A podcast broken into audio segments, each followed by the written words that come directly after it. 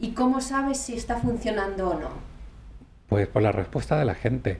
Y eso no solo, a ver, sí, las páginas vistas en, un blog, que pueden ser un indicador, en el fondo no te indican nada.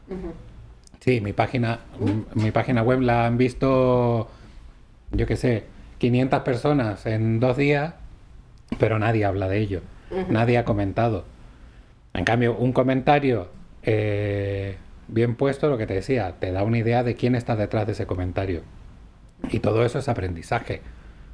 Y es lo que te va a ayudar a continuar y a saber cómo está yendo tu página. Si nadie reacciona, pues algo tiene que cambiar. Probablemente no le puedes echar la culpa al público de que no está respondiendo. Eres tú el que no está provocando esa respuesta. Entonces eso, obviamente en un día no vas a conseguir mil respuestas. Vas a tener una, la primera semana con suerte, el primer mes pues tendrás cinco y así, poquito a poco. Si todo es echar a andar. Pero en el momento en que empieces a tener respuesta, pues ya vas a aprender mucho. Y si no, pues si ves que pasan seis meses y no tienes ninguna respuesta, hay que replantearse muchas cosas. Uno tiene que ser muy autocrítico en todo esto también.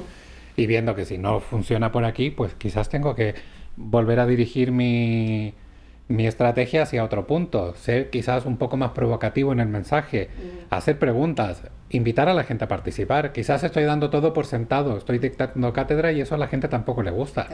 La gente quiere aprender y quiere participar y quiere opinar. Pues abre las puertas para eso.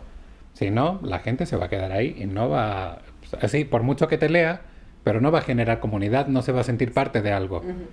Porque en el fondo va a ser una dirección, o sea, una comunicación unidireccional como era antes. Y eso es precisamente lo que queremos subir. Queremos que la gente participe.